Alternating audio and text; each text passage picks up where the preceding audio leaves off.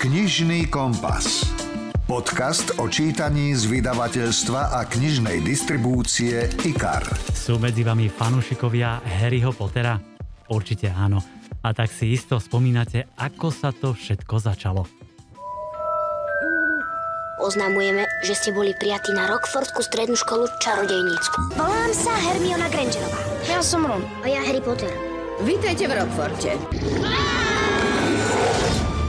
To, čo tempe stráži, je nebezpečné. To, čo stráži, je kameň mudrcov. Niekto sa ho chystá ukradnúť. Ty to zvládneš. Musím ísť ďalej.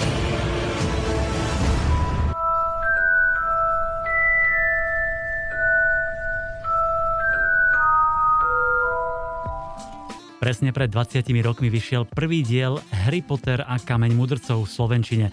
Pri tejto príležitosti vyšiel špeciálny box všetkých siedmých dielov s originálnymi ilustráciami Slováka Adriana Macha.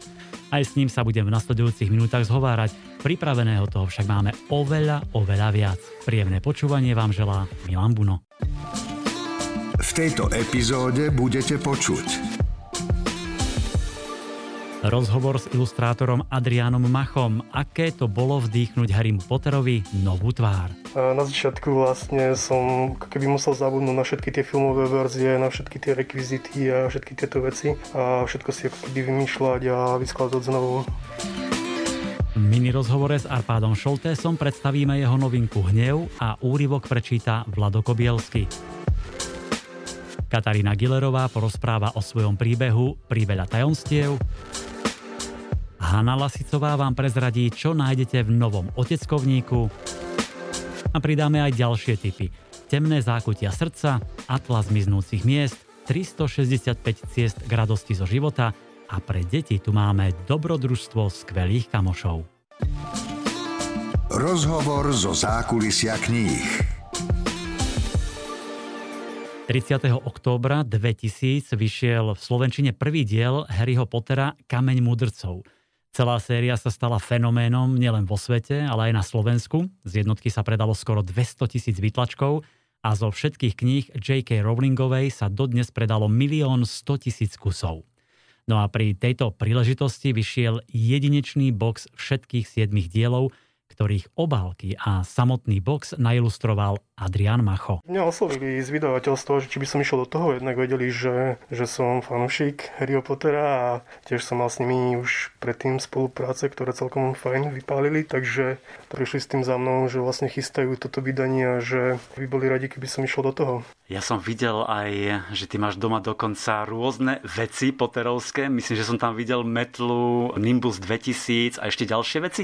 Mal som už aj predtým, kým som začal robiť na týchto knihách, ale vlastne počas, počas tých prác na, na tom celom projekte sa to celé nejak tak ako keby začalo zbierať a aj ten spôsob tej práce na tých knihách vlastne chcel som si z toho spraviť ako keby takú hru. Nevystresovať sa na začiatku, že wow, veľký projekt a Rowlingová a teraz Harry Potter a neviem čo Chcel som si to užiť. Je tam 7 kníh, plus teda krabica v box, v ktorom je uložených týchto 7 kníh. Sú tam namalované tie obálky, nailustrované zadné strany.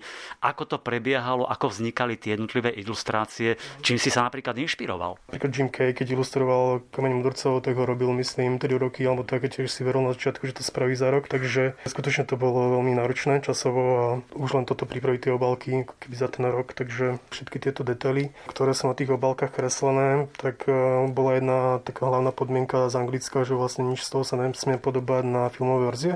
Jednak eh, hercov, všetky tie postavy, charaktery, ale tiež predmety a Jednak na to má práva hm, Warner Bros. a veľa vecí z toho sú trademarky a tam veľký problém s licenciami a podobne.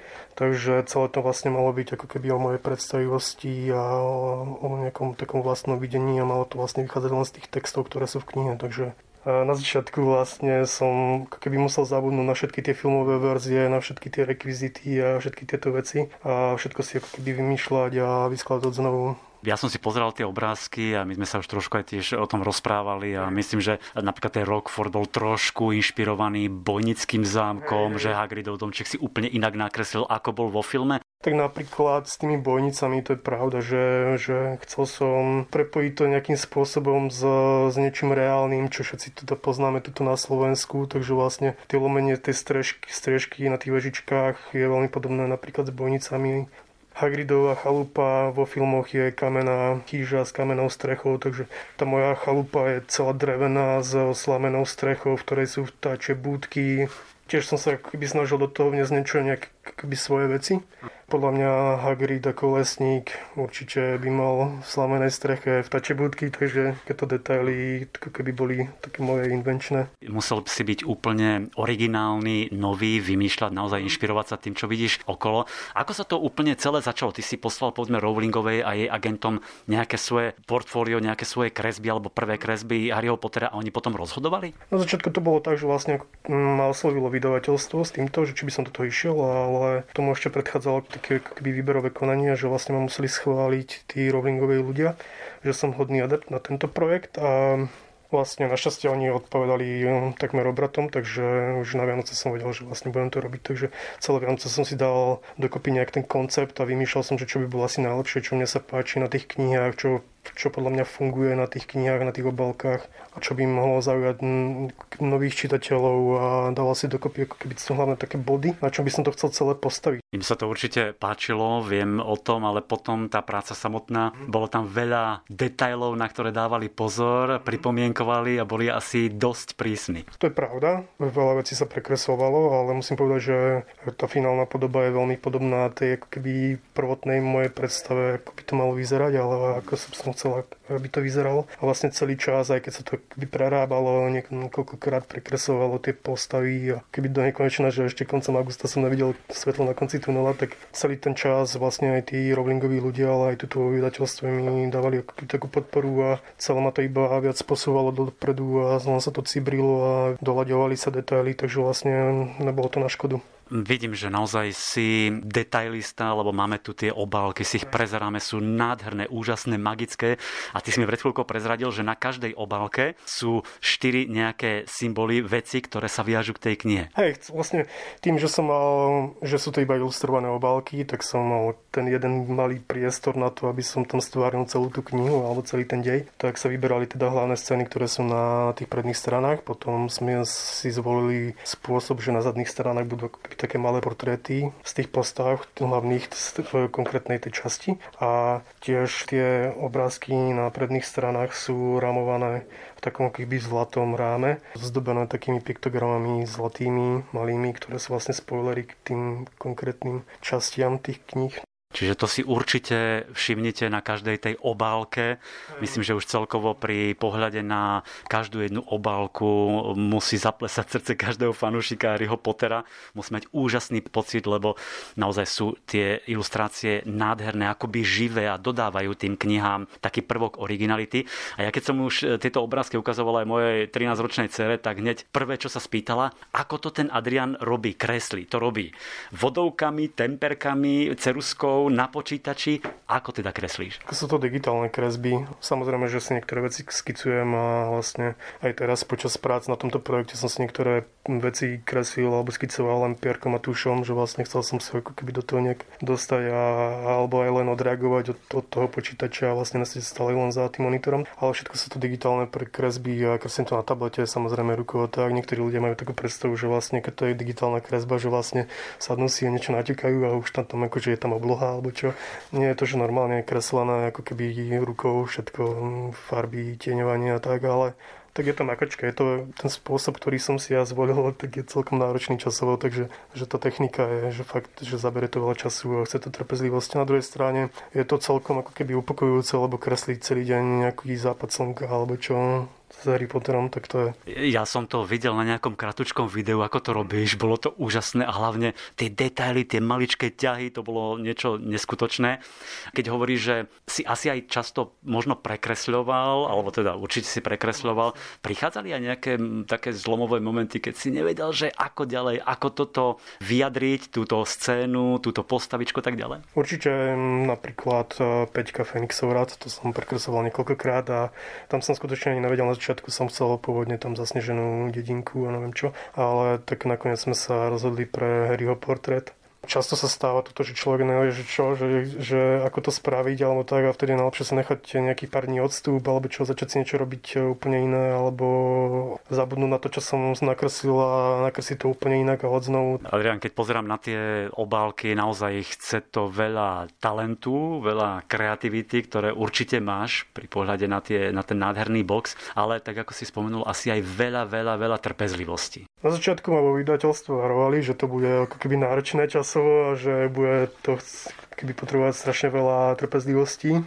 tak je to práca, ktorú mám rád, takže vlastne možno to je asi aj na tom vidno, že, že si dám na tom záležať, ale toto bol ako keby taký môj projekt snov, alebo čo, že vlastne pred rokom by ma možno ešte ani nenapadlo, že vôbec niečo také budem robiť a že som vlastne ako keby dostal tú príležitosť to nejak stvárniť, tak pre mňa to bolo celkom ako keby výzva už len tak, ale tak v nejakých takýchto situáciách ja viem tieto, tieto tento ako keby stres alebo ten strach z toho nejak pretaviť do toho najlepšieho a vlastne ako keby otočiť to, takže... Tlak ťa vie asi posúvať dopredu a vyšťaviť z teba to najlepšie a určite oceňujú tie ilustrácie aj agenti a samotná J.K. Rowlingová sú aj ohlasy zo sveta a dokonca sa ku mne donieslo, že a vlastne aj do vydavateľstva prichádzajú reakcie z rôznych krajín, z Ameriky, z Británie, že chcú tieto obálky, chcú tento box, lebo je niečím vynimočným nádherný. To poteší. No určite. No tak vlastne čo zdieľam na Instagrame tie obrázky, tak dávam tam aj rôzne skice z tých príprav a tak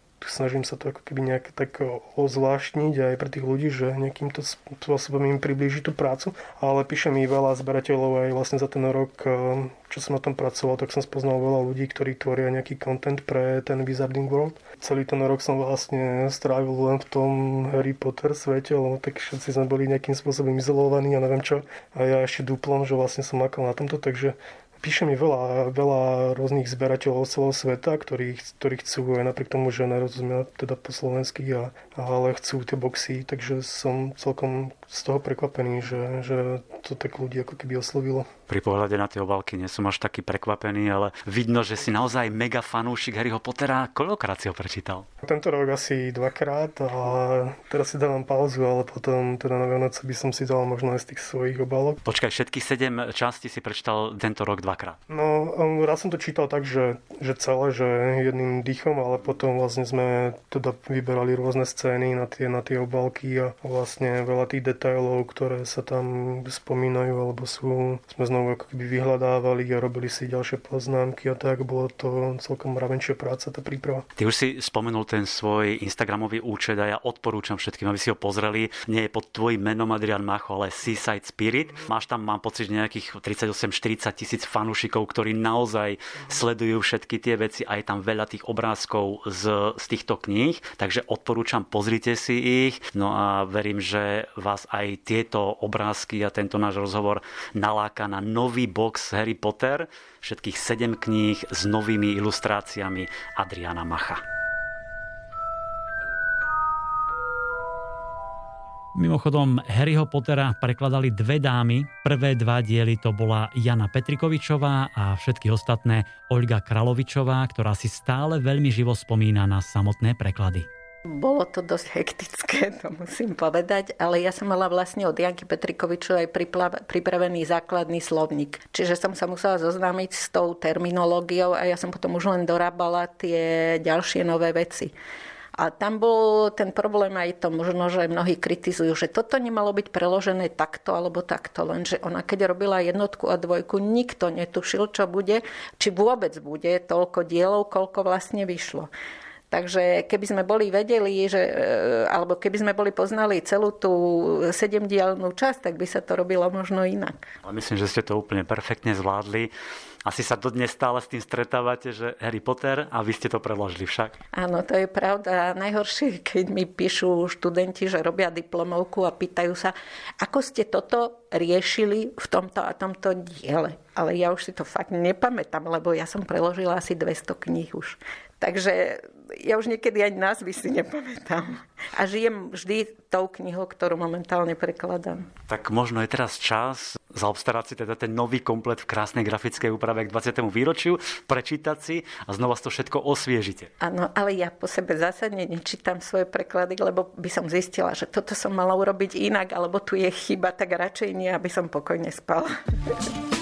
Počúvate podcast Knižný kompas. A z magického sveta Harryho Pottera sa prenesieme do súčasnosti a na Slovensko.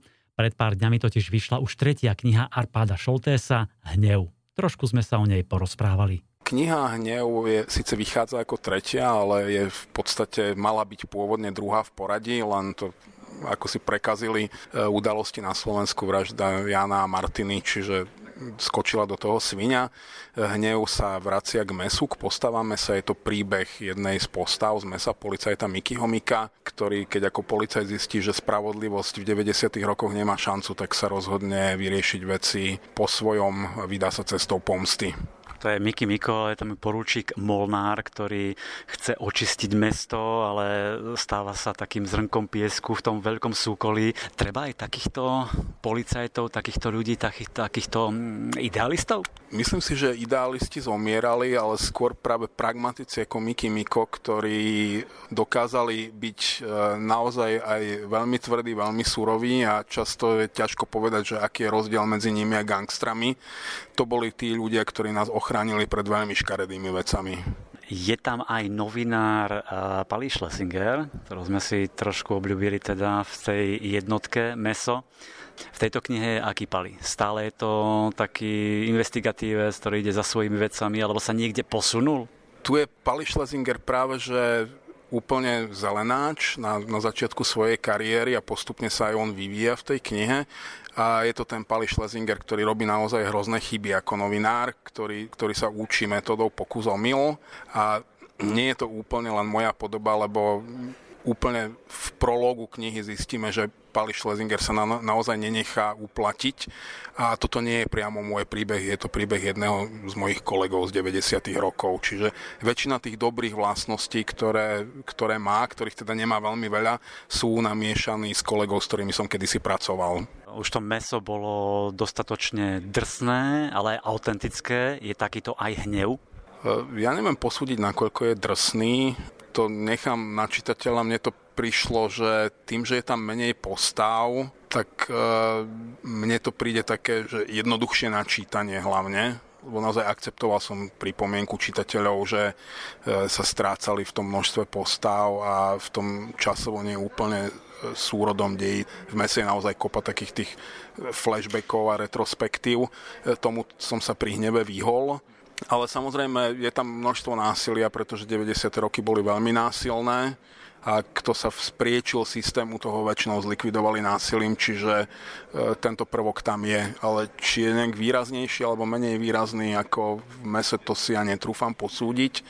Možno je rozdiel v tom, a to som si uvedomil teraz vo Francúzsku, keď vyšiel preklad Svine, e, sa ma viacerí pýtali na to, že väčšinou sa dejú hrozné veci ženským postavám v mojich románoch. E, v hneve tých ženských postav veľa nie je a nedejú sa im hrozné veci. Veľmi dobre, autenticky si vystihol tie 90. roky, tú e, éru mečiarizmu. Je toto dôležité presne aj pre tých mladších čitateľov, aby možno pochopili, čo bolo pred tými 20-30 rokmi, aby sa to možno nevrátilo? Určite je to presne o tom, že No, jednak pre moju generáciu je to, že také dobré pripomenutie toho, v čom sme žili, si myslím, lebo v hneve možno najviac ukazujem práve to prepletenie všetkých mocenských štruktúr od ekonomických cez štátne až po tie nelegálne mafiánske, že sa to naozaj nedalo od seba oddeliť. A pre mladých by to mohlo byť poučením, že to sa tu dialo nie tak veľmi dávno, ich rodičia v tomto žili, vyrastali a môže sa to veľmi jednoducho vrátiť za veľmi krátky čas. Verme, že sa nevráti, hoci ty tam aj píše, že ten systém spravodlivosti urobí aj nemožné, aby ochránil zločincov, vrahov. Čo vtedy robiť?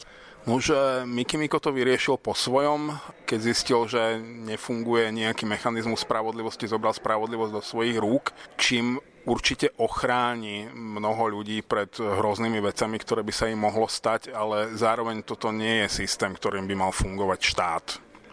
Na tom sa určite zhodneme. Odporúčame teda novinku Arpáda Šoltésa Hnev. No a máme tu aj úryvok z knihy, ktorý načítal Vlado Kobielsky. Upatkane je plno ľudí a dymu.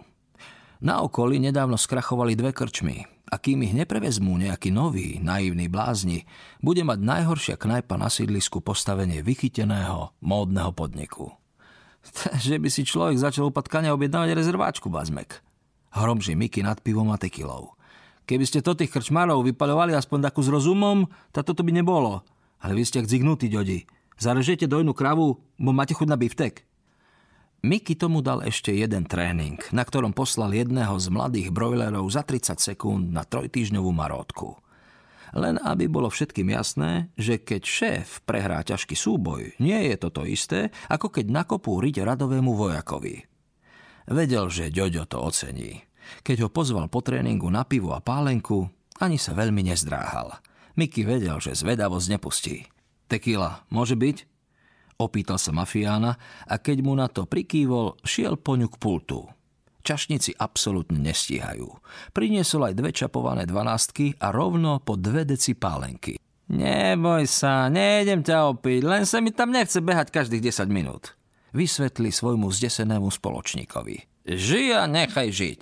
Prednesie prípitok, štrngne dnom svojho pohára o vrch ďoďovho a zhltne polovicu zlatistej tekutiny.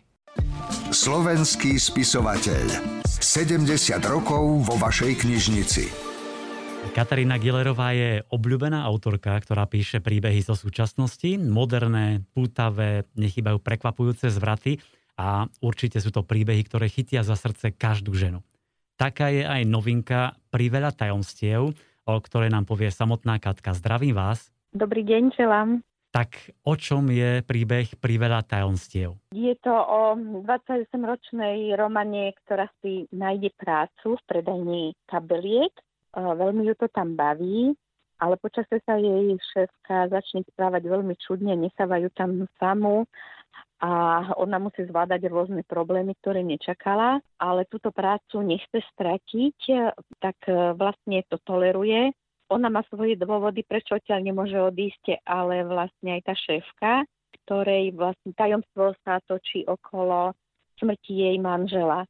Romanu potom objaví jej bývalý priateľ, ktorým sa rozišla, pretože jej ublížil a ona sa snaží uh, nájsť šťastie s priateľom zo svojho detstva, ale potom zrazu rôzne náhody zmenia smerovanie týchto jej vzťahov a ten príbeh potom sa začne rozvíjať úplne inak u všetkých, pretože vlastne každý má svoje tajomstvo. Áno, mne sa páči, že ten príbeh má viacero línií kde povedzme sledujeme ano. aj to, že ona vlastne bola predtým auditorkou vo firme a prešla teda do toho obchodu s kabelkami. Tým mužom, ktorý teda zomrel, to bol ten poctivý podnikateľ, manžel Belo, ktorý dostával upomienky na zaplatenie dlhov a pritom ich vraj splácal, takže sú tam nejaké asi možno falošné objednávky a tak ďalej. Takže aj takéto naozaj aktuálne veci ste tam vložili asi každý si uvedomí pri čítaní toho príbehu, že v každom vzťahu môžu byť nejaké také malé neškodné tajomstva, ale ak je priveľa tých tajomstiev, ako hovorí e, názov, tak to možno aj kazí tie vzťahy, naštrbuje ich a podkopáva. Áno, áno, presne. Je to tak, e, vlastne tu sa aj tak trochu zamýšľam nad e, nepoctivosťou v podnikateľských kruhoch, pretože uh, mám s tým vo svojom okolí aj osobné skúsenosti a potom je to uh, aj o tom, ako osudovo niekedy do nášho života e, zasahujú náhody, že niekedy sa tie veci v živote vyvíjajú tak, že sme presvedčení, že je to navždy a potom do toho zasiahne náhoda alebo taký osud a všetko sa otočí o 180 stupňov. Áno, že nie je dobré mať priveľa tajomstiev, lepšia je tá úprimnosť, ale niekedy zase Možno sa to nedá, ako vyplýva z niektorej situácie v mojom románe. Jasné.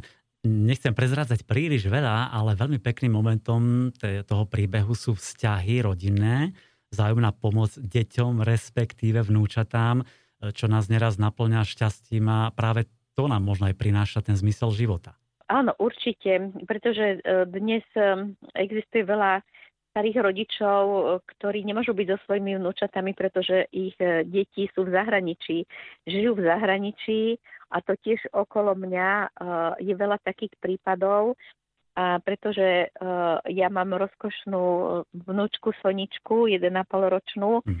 a veľmi sa z nej teším a som šťastná, že s ňou môžem byť niekoľkokrát do týždňa tak neviem si to predstaviť, že e, keby bola niekde ďaleko a že by som ju videla jeden, dvakrát do roka, tak e, by ma to veľmi bolelo, ale tí starí rodičia musia si nájsť nejaký taký ten režim, ako s nimi byť. E, takže trošku aj toto riešim a píšem o tom v tom svojom románe je tam v podstate taký akoby trojuholník, hej, Romana, Jakub a Kamil. Tak ja sa pýtam, Áno. podarí sa na záver zahojiť to zranené srdce? No tak e, zranené srdce je vlastne aj od Jakuba, aj od Kamila. Áno. A už e, nechávam e, na čitateľoch, nech sa dozvedia, že teda čo sa stane a kto bude ten, koho si vyberie Romana týchto dňoch začnem písať druhý diel tohto románu Priveľa tajomstiev, pretože chcem ešte ďalej rozvíjať osudy týchto postav. Tak e, držíme palce, ale samozrejme najskôr si treba prečítať tú jednotku, tak si píšte Katarína Gilerová a Priveľa tajomstiev.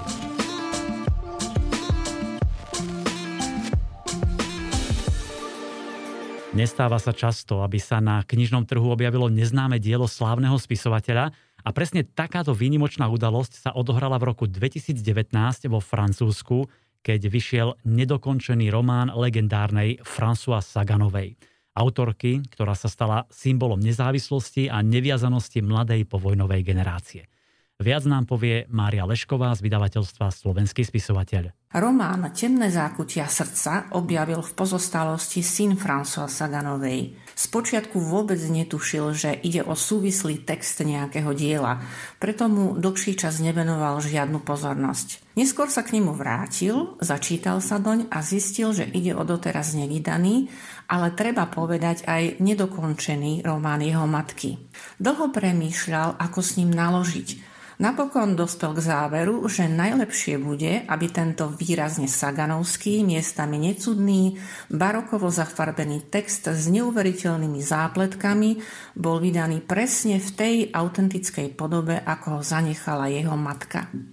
Príbehu, ktorý sa odohráva v 80. rokoch minulého storočia v provinčnom francúzskom meste, nechýba napätie a takmer kriminálna zápletka s otvoreným koncom. Napriek tomu, že román Saganova nestihla dokončiť, čitateľ si ho náležite vychutná a záver si môže urobiť každý podľa svojho gusta. IKAR. Čítanie pre celú rodinu. Pre fanúšikov najsledovanejšieho seriálu na našich obrazovkách Oteckovia máme dobrú správu. Práve vyšiel 240-stranový motivačný zápisník Oteckovník po druhý raz – Opäť ho zostavili autorky scenára Katka Mikulíková a Hanna Lasicová, ktorá mi prezradila, čo môžete nájsť v tomto novom zápisníku. A nájdu určite všetko to, čo sa im páčilo v uh, prvej časti a teraz sme to upgradeovali, pretože samozrejme deti nám rastú, máme nové postavy, takže nájdu tam všetko aj uh, nové uh, ohľadne nejakých pikošiek, informácií, kvízov, veselých obrázkov. Možno uh, trošku predbehneme aj vysielanie, pretože sme mali pauzu na jar, tak možno sa tam naozaj dostanú nejaké informácie, ktoré budú vo vysielaní až neskôr. V tej prvej boli rôzne zábavné úlohy, kvízy, ktoré si mnohí vyplňovali, už nemajú čo ďalej vyplňovať, takže v tejto dvojke nájdú ďalšie? Áno, bude to tam nové, tak uh, snažili sme sa obmeniť tie kvízy, snažili sme sa nájsť nejaké nové veci, aby teda naozaj uh, to malo zmysel. Ako je to vlastne teraz? Mnohí sa nás pýtajú a nám píšu, že OK, vychádza tento deckovník a to je, ako je to so seriálom, či sa nakrúca, ako sa nakrúca, či bude, lebo nie, že sa zase preruší. Nie, že sa zase preruší, to si my hovoríme každý deň. Píšeme, píšeme, ako sa dá, natáča sa, ako sa dá Dúfam, že nás zase nezastavia, že to nejak neobmedzia, ale ja myslím, že my pôjdeme, kým sa dá. Počúvate podcast Knižný kompas. Teraz vám trošku predstavím Atlas miznúcich miest. Je to vzrušujúca expedícia, ktorá odhaľuje stratené, zabudnuté a ohrozené miesta nášho sveta. Na vyše 200 stranách s množstvom fotografií a máp nájdete takmer 40 stratených miest ako Palenque v Mexiku, Levie mesto v Číne, Leptis Magna v Líbii či zabudnuté mesto Mešít Bagerhat v Bangladeši. Autor Travis Elborough vás vezme na cestu do všetkých kútov sveta, aby ste spolu s ním hľadali, čo sa stratilo, zmizlo či zaniklo. Objavíte starobilé sídla moci a dávno zabudnuté civilizácie, ponoríte sa do záhady zmiznutého japonského ostrovčeka a odhalíte neuveriteľné skryté miesta, ako je potopené mestečko Staré Adaminaby, kedy si opustené, no dnes sa postupne vynárajúce na svetlo sveta. Dozviete sa, aké nebezpečenstvo predstavuje meniaca sa hladina morí a čo všetko ohrozuje divy sveta vytvorené človekom aj prírodou, ako napríklad púšť Chihuahua alebo Čínsky múr. To všetko pomocou prehľadných máp a nádherných fotografií, tak ako vyzerali lokality za dávnych čias, aj ako vyzerajú dnes. Atlas miznúcich miest je fascinujúci sprievodca po miestach, ktoré len ťažko nájdete v aplikácii Google Earth.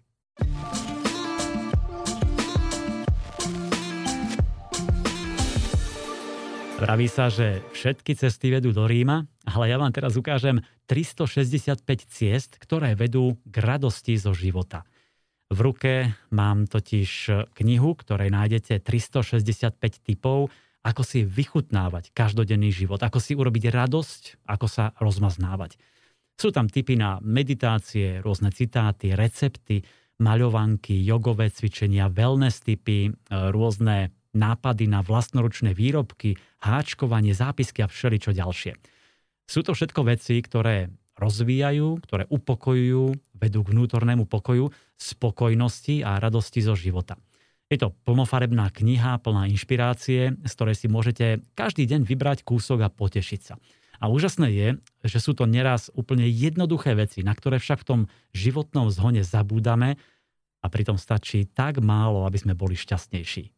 Tak vyskúšajte knihu, ktorá sa volá 365 ciest k radosti zo života. Stonožka. Knižná kamoška pre všetky deti.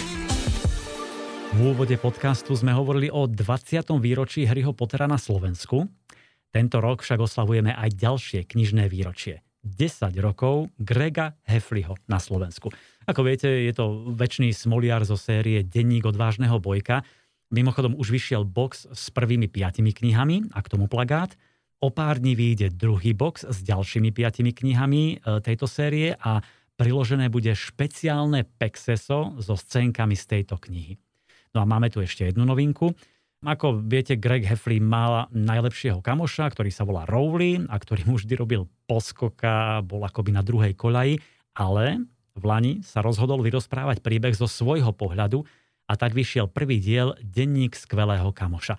No a teraz vyšiel druhý diel s názvom Dobrodružstvo skvelých kamošov, v ktorom vám Rowley ukáže, aké fantastické dobrodružstvo vymyslel. Začal totiž písať novú knihu o Rolandovi a jeho najlepšom priateľovi Barbarovi Gargovi, ktorí opustia rodnú dedinu a vydajú sa na veľkú výpravu. Ak vám už tie mená niečo naznačujú, Garg ako Greg a Roland ako Rowley, tak asi tušíte, že to bude naozaj zábavné, dobrodružné a občas aj trápne. Dobrodružstvo skvelých kamošov je však opäť presne taký príbeh, na aké sme od Jeffa Kinneyho zvyknutí.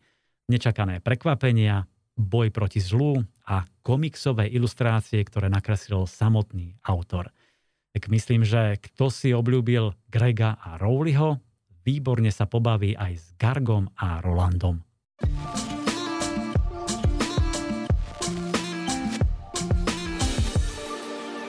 Americký spisovateľ a filozof Ralph Waldo Emerson svojho času povedal, ak stretnete človeka vzácného intelektu, mali by ste sa ho spýtať, aké knihy číta. Verím, že my sme vám dali dostatok zaujímavých typov na čítanie, že sme vás inšpirovali a ak je vám málo, sme tu opäť o týždeň vo štvrtok s ďalšími skvelými tipmi. Dovtedy sa majte pekne, všetko dobré želá Milan Buno. Počúvate podcast Knižný kompas.